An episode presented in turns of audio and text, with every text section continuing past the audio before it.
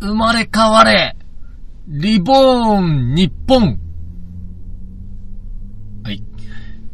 はい。はい。えー、胃もたれクラブ面白くなきよに面白きことをわだち。はい、わだち。はい本日は2023年はい。8月30日でございます。はい。私が快楽和尚でございます。はい、私がペーターでございます。よろしくお願いします。はい、よろしくお願いします。えーこの番組は、岡山県某所からおじさん二人がはい。どうでもいいお話をするはい。フィクション番組でございます。はい。よろしくお願いします。よろしくお願いします。というわけでございますけどもどうですか？何が？どこから行きましょうか？どこか、どこから？冒頭部分どこから触っていきますか？あーまあまあ、い、い、一個ずつ行こうじゃないか。一個ずつ行きますか？一個ずつ行こうじゃないか。うん。何言ったっけ、最初。ああ、生まれ変われ。ああ、そうそうそう。もうすっぱり忘れてるから、リボーン。ン日本。あ、はいはいはい。言ってましたね、そういううの。ん。なんかす、リボーン日本ってなんか、なんか、い、いくらいですか？語呂がいい語呂がいいくらいですか？はいはいはい。おなんかね。どうしたの？で今のままじゃダメかなと思って生まれ変わったらどうかなと、ただ提案しただけです。はい。はい。はい。2023年 8月30日ですかはい、そうでございますね。違うな。その前になんか言ったな。んああ、そうそう。あ今回、胃もたれクラブって言ったんですーよ。あ、はいはいはいはい。どうした？胃もたれたのか？はい。何食ったの？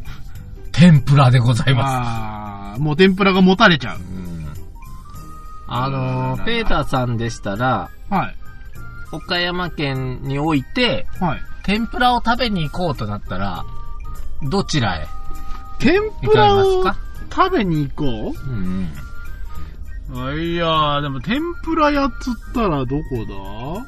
有名なのはね、鎧とかありますけれど。鎧いいじゃないですか。岡山県岡山市北区今にある。まあ行ったことないんだけどね。穴子の、まあ、目の前で揚げていただく上に、美味しい、安いで有名ですね。天ぷらというと。高い。お値段を出せば、美味しいのは食べれるんですよ。料亭とかで5、6千円のコースとかもあるんですけど、まあまあねはい鎧は1000円少々でいけますわ。へー。うん。まあ、そうですね。他にも、あの、楓さんとかですね、岡山市備前市にある、備前か。あー、あれかな？瀬戸内市かな？わかんないけど、ちょっと、兵庫県寄りに。あるんですが、まあ、うん先般、うんあの、うちに働きに来てくれてるおじさんたちがですねあ、、はい。天ぷら食べてえと、おうおうおう。天ぷらが好きなんじゃと。おうおうおう。言うんで、ああ、じゃあ行きましょうやと。僕ちょっといい店知ってるんでって言って、鎧行こうとしたら、はい。金曜日の夜はやってませんって言われて、あ、はあ、マジですかと。じゃあ、えっ、と、みんなで、その、楓っていうとこ行こうと。まあ、ちょっと遠いけどいいでしょうと。みんなで乗り合わせで行けば楽しいよと。おじさん5人、あ、全員60、70です。はい。うん。で、行こうとしたらそこも、うん。金曜日の夜やってませんって言われた。うわ、どうすると思って。うん。でも当日なのよ。金曜日なのよ。うん。今日の夜食べ行こうっていう行こうって、約束もうおっさん5人がま、詰まってるわけだ、車に。であのー、僕が段取りをしてるのでう、んうん。どうしようかな思ったけど、これすいませんけど、博多天ぷらなんてどうすかと。はいはい。うんで、えー、博多天ぷらいうのがありますよと。うん。どこ？って言うから、岡山市です。うんうんうん。うん。岡山市のどこや言うから、イオンモールです。イオンの中にありますね。おじさん5人とイオンモールの博多天ぷら高尾行ってまいりましたね高尾行って。たんですね。いやーあそこまで結構人気ですよね。うん、並んだ並んだ。あ、そうなの金曜の夜であー並んだ並んだ。他の店はまだ入れても、高尾には入れなかったね。あ、そうなうのん。いやーで、やっぱりね、僕思ったのよ。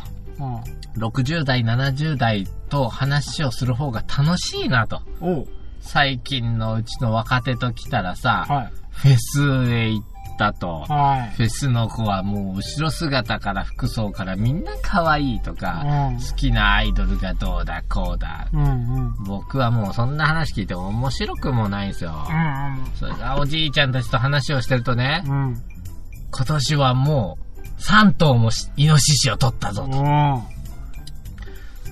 あの、の、バッテリー、なんか電流つないで、棒つないで、刺して、うん。電流流して殺したんじゃ。うわ、なんか、楽しそうな話がいっぱい聞けてさ、はいはい。うん。まあ、僕は敬老会っつって、僕がおじいさんたちを森しましょうとって、うんうんね、あの、老人扱いしたんやけど、みんなね、喜んでくれて、うんうんうん。楽しかった、楽しかったと、喜んでいただきましたよ。そうですね。でも、僕でさえ持たれたからね、うん あの、おじいちゃんたち、丈夫やな、やっぱ。やっぱね、うんあのね、ある世代から上はね、うんあの丈夫なの、丈夫なの。うんうん強いのよ。だって70なってもまだね、ピンピンピンピンなのね、当たり前っちゃ当たり前だけど。すごい。僕70だったら、ヨタヨタしてると思やっぱりね、うんだけど。あの、字が違うんう。地盤が違う。字骨の作りとかね、うん若い頃の鍛え方が違うよ。違う、やっぱりね。我々軟弱。これはもうしょうがないよ。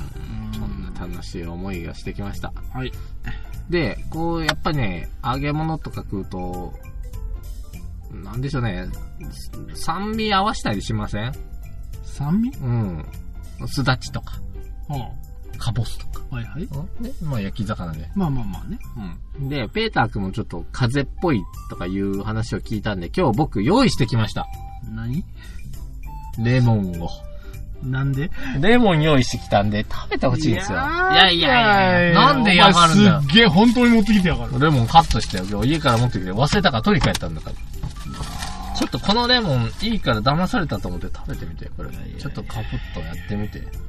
レモンだよ、これどっからどう見てもさ。ああ、うん、あの、チリ産かどっかのレモンさ。はあ。まあ元気出るでしょ。レモンのビタミン C はうん。風邪を治します。どう？水うまく出ないあす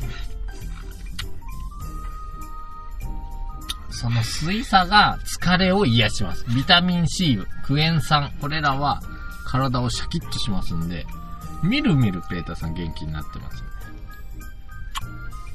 どうっすか？味わってよ。これただのレモンじゃないんですよ。何？もちえ僕がただのレモンを持ってくるわけないじゃないですか。まあね。うん。なんか違いがわかりますか？ないか。あのね、なんかちょっと苦味は強いけど。あー、皮かな。じゃあ、これ食べてもらっていいですか？ほい。これはもしかして。これを、パクパクと口の中で潰して、なるべくベロ全体に果実を広げるように。あこれ潰すんですか？そうですよ。の丸飲みしちゃいけませんよ。だいたい1.5センチぐらいの大豆のような赤い実を今僕はペーターさんに食べていただきました。でこれはちょっとあんまり汁は出ないんですけど、肉なんかをこうベロまんべんなく広げていただくと、まあ、うんこれ自体にほのかな甘みがあっていいじゃないですか。これ美味しいですね、うん甘みが。美味しいですね。美味しいです。どうですか、うんしっかりと舐めしてくださいよ。ううんん、うん、うん。まあ、種がありますから、うん。ベッシーですね。まあいいでしょう。はい。そうして、今一度レモンをちょっと召してみてくださいよ。いいやいやいやレモンですよ。そうですよ。レモンですよ。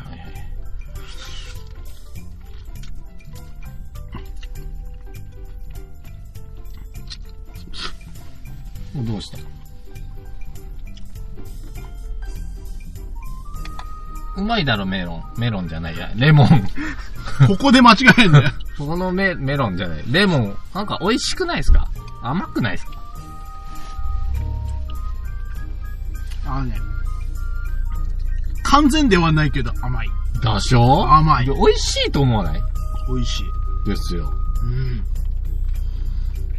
もうお気づきの方は多いでしょうか？はい。えークラスに一人は知っているのかな？結構、まあどうなんだろうね。最近またたまにやってるみたいですけど。?10 人に一人ぐらいは。これね、レモンがめちゃくちゃ美味しく感じる実なんですよね。これすごいね。ね、すごいでしょ。あれ、なんか、レモンがなの？酸味がなの？どっちなの？わかんない。あ酸味全部だと思うけど、これはなんと酸味を甘みに変える魔法の実を食べさせたんですね。その名も、ミラクルフルーツですね。すごいよね。もろだよね。ミラクリンという物質が含まれてます。い。や、俺は木なんで。木なんで、僕は食べてませんね。木やれよ、木を一個ぐらいやれよ、お前もよ。いやいや、酸っぱいじゃないですか。いや、でもこれ美味しくなって、ペーターさんむしゃむしゃ食べ出したよ。うん。頼んでないのに。いや、どうせ多分これ余ったらどうすんのよ。うん。いや、いらない。いや、でもね、うん。美味しいでしょ？確かにねこれレモン、多分ね、ミラクルフルーツね、うん。初めてだと思う。あ、そやったのう。あ、どうっすか？感想。あのね、でも確かにね、一応ああの今まで1個目の時甘みを全く感じなかったのが、うん。確かに甘みを感じるのよ。不思議だよね、人間のベロってねな。んだろうね、これね、ほんと。うん。ちなみにね、レモンは外国産ですけど、はい。このミラクルフルーツ、私、極秘の入手で、なんと国産ミラクルフルーツですから。おいおいおい、極秘だね。なかなかないよ、この国産のミラクルフルーツなんて食べれることは。ねえ。だいたい乾燥、半乾燥したのを輸入したりするけどね。確かにだって、うん？なんかその、なんか見たことあるのは、うん。なんかその、なんていうかな、その、身を潰さずにコロコロしてくださいみたいなこと言われてたから、柔らかかったからさ、ええと、生かですよ。生かですよね。うん。冷凍なんて一切してませんから。いやー、食べちゃいましたね、まあ丸々食べちゃいました一個。ただねうん。これちょっと気になるのが、はいはいはい。気になりました？気になります。はいはいはいあの、甘いじゃないですか。甘いっすね。うんでも、実際はレモンじゃないですか。はい、レモンです。これお腹の中に入ったレモンはさ、うん。やっぱりあれじゃないの？刺激物じゃないの？その通りです。うん。後でお腹痛くなりますよ、これ。まあレモン一玉食ったらね。そうなんですよ。これね、食べた時ベロは美味しい、喉はまあ、すっきりと感じるんだけど、後で胃が痛くなってきますんで、えええ今日、我々、胃もたれクラブということで、よろしいですか？片や天ぷらのごま油で、片やレモンで。ごまかしレモンで持たれるって言うのか？いや、天ぷらといえばごま油。胃がなんかシクシクするよ。じゃあやっぱ今日、今日賛成が来たなやめって。てくれよ。胃酸とレモンが戦うからね。レモン水にしよう、胃の中で。まあまあ、楽しんでいただけましたかすごいね、やっぱミラクルフルーツはい。元気出していただけたらと思っていね。やありがとうございます。そしたら、まあ、本題に入りましょうか。はい。ああ、さて。本日、うん。日付は8月30日です。え危ないです。え、危ない。子供たちが死ぬ日が近づいてまいりました。え？子供の自殺が一番多い日が近づいてまいりました。はいはいはいはいはい。夏休みが終わるんですよ。でもさ、はい。まあまあまあ、自殺云々の子供たちはあれだかもしれないけど、最近夏休み終わるの早くない？実はね、もう学校行ってますけどね。ねえ。なんか昔はさ、もう31日こそがさ、あの、うんジャッジメントデイみたいなさ、ええ X デーだったのにさ、もう始まってんだよ。まあ確かに。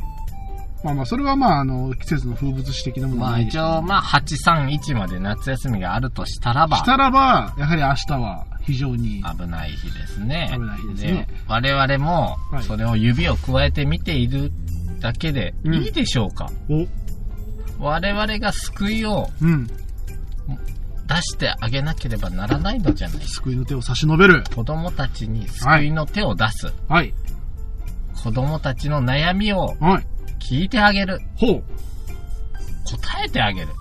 これが我々、おじさんの務めじゃないですか。何何のため君、だらりだらりと、なかなかと生きてきたんだ。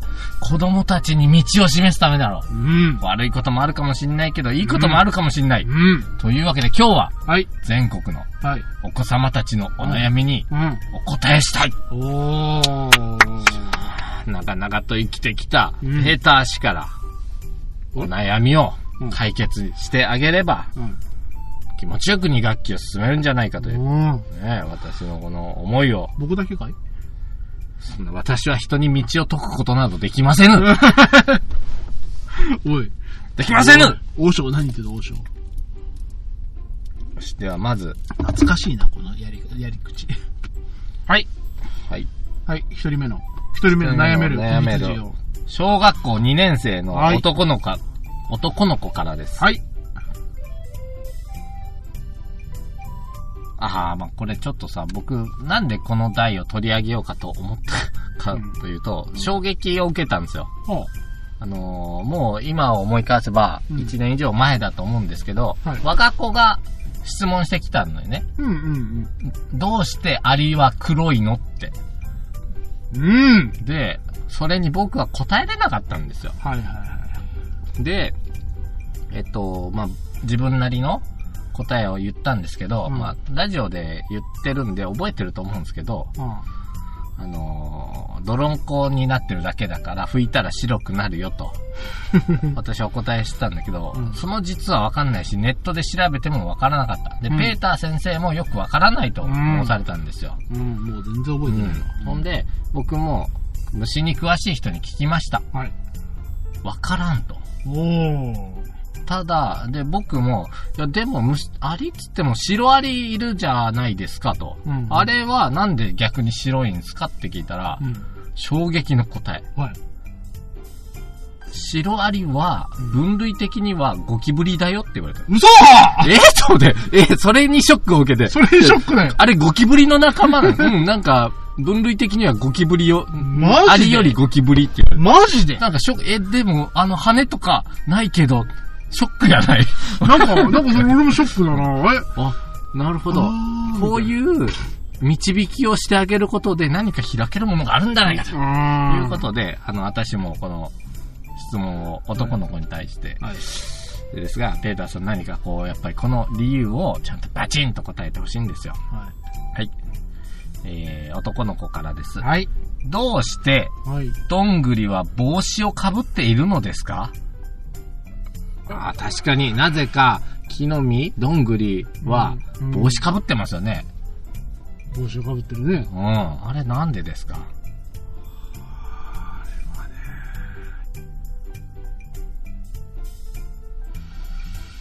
どんぐりが帽子をかぶってる理由かい？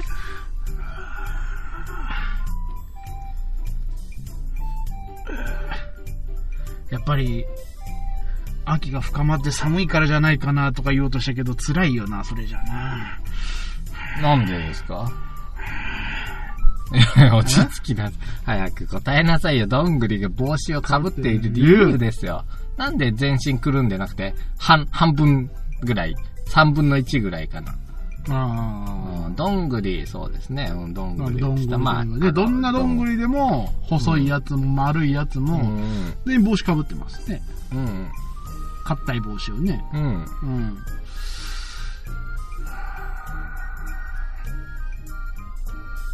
まあまあまあ、あの、やっぱりどんぐりといえども、うん。どんぐりの背比べなんて言葉があってね、うんどそんな変わったもんじゃあるまいにとうん。いうことなんですが、いやいやとはいえやはりどんぐりにも、あの、優劣というものがございまして、うん。どんぐりに優劣が。当たり前じゃないですか。だってこう、子供の頃にですよ、うん。どんぐりを拾うときに、やはり、虫が食ってるどんぐりよりも、虫の食ってないどんぐり選びますよね。うん。あのー例えば、あの全然こう、ピカピカのどんぐりと、はいち。ょっと薄汚れたどんぐりだったら、ピカピカを選びますよね。まあ、うん、なんか美味しそうですね。それと一緒ですよ。うん。帽子かぶってるどんぐりと帽子かぶってないどんぐりがあったら、どっち選びますか？かぶってる方でしょ？いや、うんいやかかぶってる方でしょ？はい、被ってる方選びます。えやはり、選ぶって何、誰？僕は何目線で？人間？人間目線ですよ。人間目線で？人間目線です ああー、帽子かぶってる方が可愛いなあそれはそうとですよ。だって世の中のあの、ペット屋さんとかでもですよ。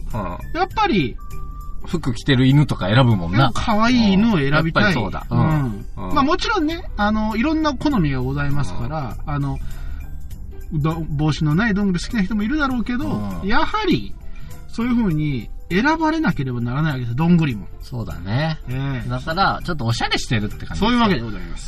ペーターさん、はい。僕この間いいの見たんですよ。ちょうど、ど日曜日、土曜日、あ夏休みも終わりってことで、また家族で飲み会行ったんですよ。あ、あまだ言ったな。すると、うん正面に、うんなんと、うん。男子さん、女子さん。ザ・合コンやっいやー、てます。いいですね。酒が進むやつですね。うんで、こう見ながらですね、はあー、僕が女だったら、どれかなつっても、まあ盛り上がってない。なんかおつやみたいになってるし最後の方お酒入ってちょっと回ってきたけど ち、ょっと勢いだけでね。で、その中で僕絶対ないなって思った人が一人おるのよ。ほう。ずっと帽子かぶったまんま。コンパの席でずっと帽子かぶってんのって、なんか、かっこつけてるだけに見えるんですよ。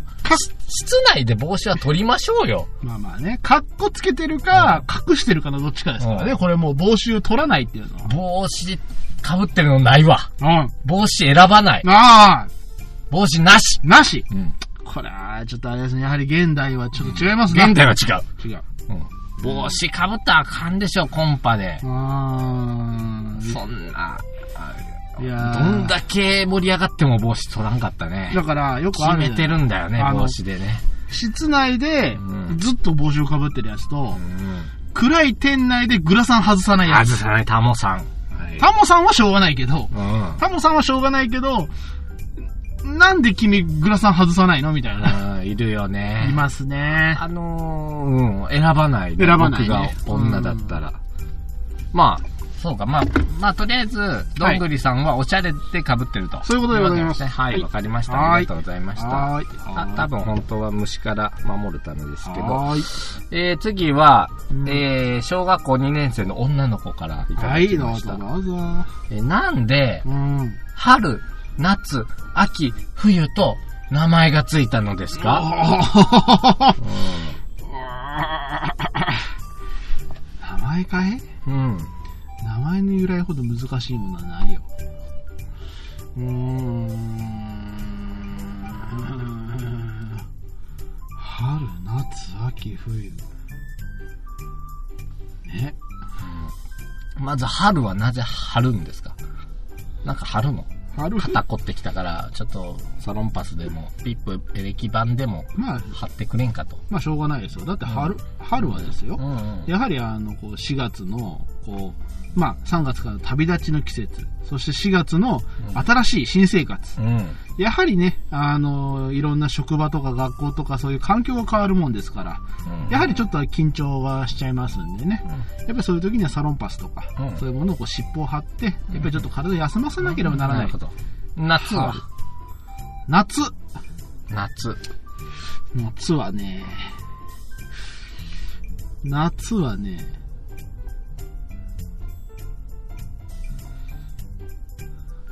暑いじゃないですか。そうですね。うん。うん。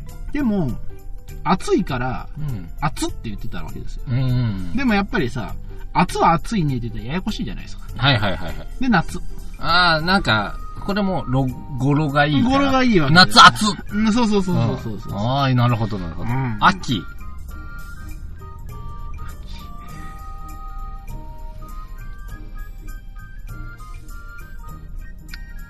秋はですね、うん。ほら、やっぱり、こう、暑い夏が終わりまして、うん。ちょっとずつこう、寒さがね、忍び寄ってくる。そうですね。ええで、また、あの、ね、こう、日も落ちるのが早くなってきて、こう、暗くなるのが早くなっちゃってね。うん。やはり、その、自分の隣が、こう、ちょっと寒く、す、こう、隙が空いてるのが寂しく感じる。月が空いている。うん秋秋の季節。ああ、隣がなんかこう、空いているような感じえね。えやはりです。そうですか？あ、やはり。では最後、冬。はい。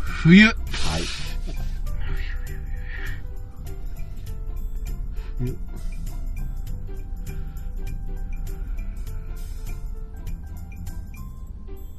冬はね、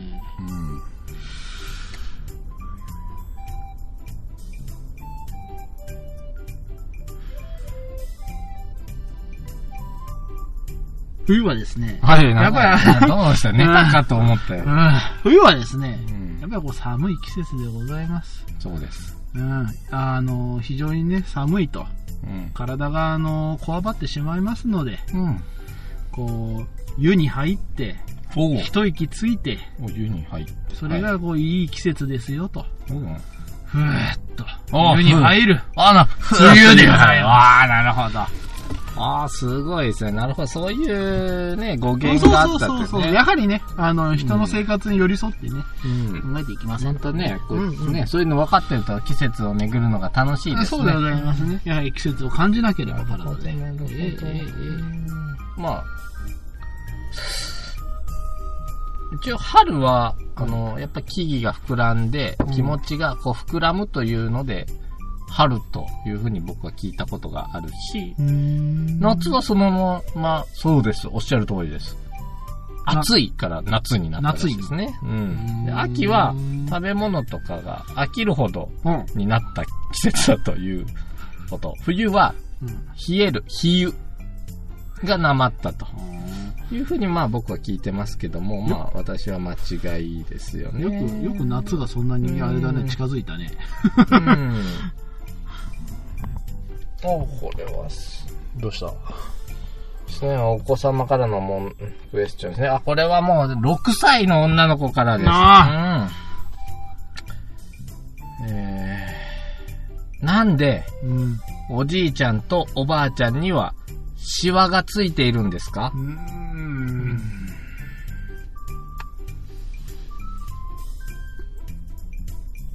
しわかい？はい。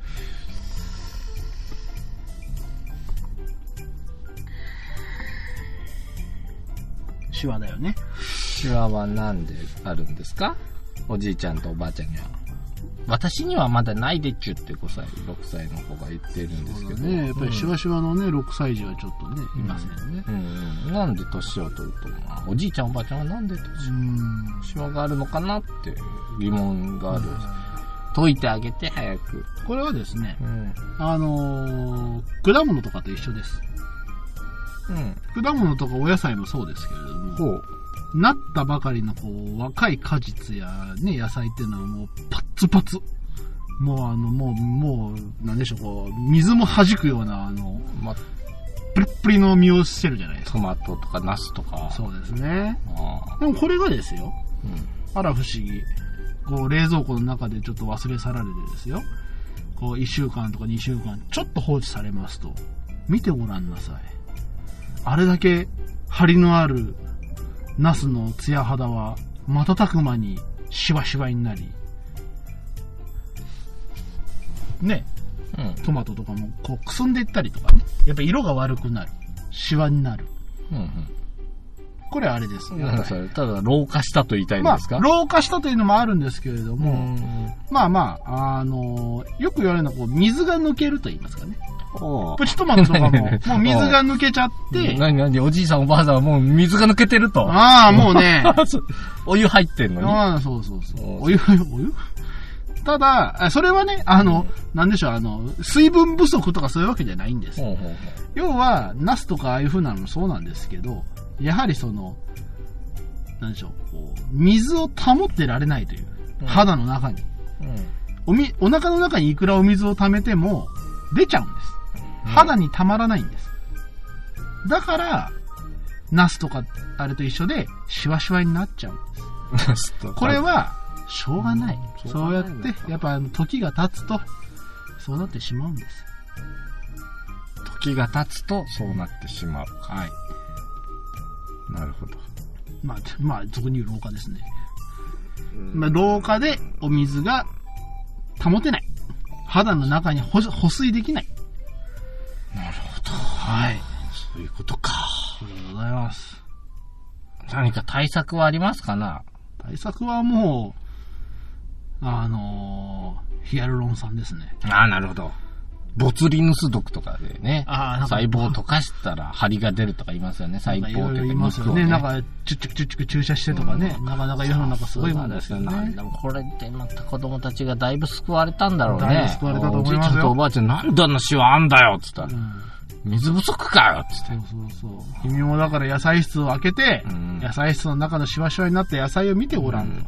いや、でもね、いやーまだね、君たちはね、わからないかもしれないんですけどねう、ん。シワシワになった大根とか、美味しいんですよ、たくあんっつって。ね。いいですねうん。ああいうのもうまいんですよね。うまいやっぱりね、あのーそういうふうな、こう、張りがあるのも良しだけども、それが抜けた後のペーターさん、あーなんだお悩みが来ました。来た。はい、今来ました。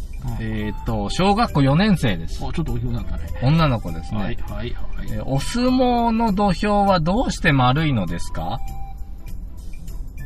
ボクシングは四角いっすよね。うん、うん、相撲はどうして丸いんですか？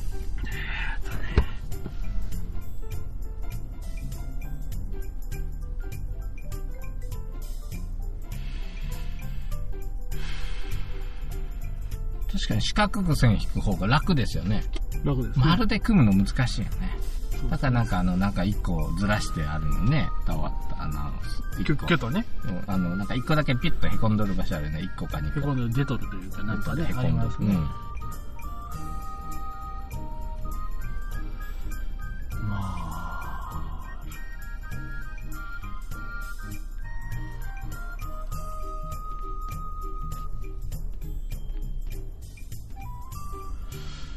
ぱり相撲はですね、ボクシングとかと違って。あの、ボクシングはうん。倒さないといけないじゃないですか。要要は殴って殴って、うん。その相手をやっつけなければならない。うん。しかし相撲の、また、まあ要は相撲としては、まああれですけれども、うん。土俵から外へ出たら負けなんですね。うん。まあね。はい。でこの時に、要は、あのーそういう戦いですね。まあ、こ転んじゃダメってのもある。土がついちゃダメなのもありますけど、うん土俵を割ってはダメなので、やはりその、お互いが、その、なんでしょう。丸い土俵の中、要はその、なんでしょうね。不利な場所があっちゃいけないんですよ。うん。うん。はい。要は、ボクシングの角っこっていうのは、うん。要は例えばあの角っこを背にして、こう戦い合ったりとかそういう風なこう戦略がありますけれども、土俵のは角隅っこなんていうのはもう負け確定ですからね。うん。どっちに倒れてもダメですから。確かにね。だからそういう風なのを含めて丸。ああ、これが、レスリングと一緒なんですよ。ロープブレイクとかができませんよ。できませんあともうそんな、紐とかで頼りませんよ。私たちはもうこの、ね、2本の足のみで、ね、そうそう。支えて、少しでも何かに触れたら私はもう負けですよ、というね。まあだからレスリングだってあれ、土俵じゃないけど、あの、丸じゃないですか。うん。で、丸を割ると、不利なことになってしまう。うん。まあ、やはりですね、そういう風な、その、何でしょう、こう、エリア、エリアから出たら、負けというルールは、丸いんですね。うん逆逆にプロレスとかボクシングみたいに、一応プロレスも、あの、四角から外に出て長いこといたらダメよ。まあ、ん反則にはなりますけれども、かといって、負け負け。割った瞬間に負けにはならない。そうそう、10秒ぐらい、うんセーフだよね。うん、そうそうそうそう。まあ、あれはそういうルールだけど。うん。まあでも、だから、まあその、なんて言うんでしょうね。まああと、先生、お便りです。あ、どうぞ。あのー、最後にしましょうか。うん。まあ熱くなってきたしね。と6歳の女の子です。また来ましたね女の子シャープですね。シャープですか？これ面白いですよ。はい。動物に、ほくろってあるんですか？動物にほくろですか？うん。これはですね、まあ動物によるんじゃないかとは思います。うんうんうんこれほくろというのはですね、うん。はいはい。何かと言いますと、こう、人間でいうほくろなんてのは、うん。あのーまあ、日焼けか、あの、に、太陽の光から、己を守るときに、うん。まあ、こう、できちゃうものと言いますか。そうなんですその、ぼ、体を守ろうとするときに、まあ、できちゃうものなんですね、これ。太陽の光から守るときにできちゃうものですかあのーまあ、要は太陽の光を浴びると、まあ人間黒くなりますね。はい。これはあの、まあ要は太陽の光で反応してるわけですね、体が。はい。はい。でもその時に、その防御機構がですよ、ちょっと異常に、が起きる時がありまして。うん。そういうので、できちゃうのが、ほくろ。あ、これ光を受けると後発的にできるということでいいですか？まあ、あのーそういうことでいいと思います。で、じゃあ夜行性の動物はほとんどできないということでいいですか？いやいやいやそういうわけ違じゃない。違う違う。コウモリにもほくろはある。さっき言ったように、あの、ほくろは、肌が、あのー日光から守るためのもの。日光とか光からですね。ほうほう。だから、例えば、羽とか、羽、毛とか、毛と。そういうものが、その、外敵といいますか、外、外の環境から身を守っているものにはほくろはできませんと。あじゃあ鳥はほくろはない。ない。毛がある犬とかほくろも、もない。ないと。じゃあ何がある？だから、あの、肌が出てる人で、あのコウモリとかもそうですけども、そういう風なものは、そういう風な、その、日焼けから肌を守る防御機構があるものは、ほくろができちゃうんです。魚は？魚は、カニは？カニは殻がありますね。うん魚は鱗がありますね。うん。要は、例えば、まあだから毛は羽と一緒ですよ。じゃあ、ない。ない。魚やカニにはない。ないそしたらなんだろう、カエルは？カエルはね、カエルは、あれはでもちょっとヌルヌルでガガードしてんのかな。うんまあでもあれヌルヌルは水だよな。うーん。先生。はい。どうしてですか？その、うん、かなかなじゃなくて、ない。バシッと道をね、うん。示してやらんといかんですから。ああ、ない。ね蛇にもない。ないそういうことですね。鱗があるものにはない。ない。で、肌が露出している生き物はある。ある。あだ、ほとんどの生き物は毛が生えている。うん。さて、じゃあ、人間以外にほくろができるものは何？知らん。そういうことです。いいいですか？知らなくていいんですよ、そんなこと。あなた。おううん。ねうん。というか、し犬見たらいいじゃないですか、犬の毛を全部剃って。おうねお隣の犬がうんいるのであれば、ほくろが見たいと。自分ちの犬じゃなくて。うん私のうちにはいません。うん。そうすると、ほくろあると思います、私は。お私は別に犬にほくろあると思います。はい猫にもあると思いますけど、はいまあ先生はないというので、はい。ないんでしょどういう、どういう締めなんかよくわかんないけどさ。どうしたいのこれ、今回のこれは。あるんでしょうね、あれだから。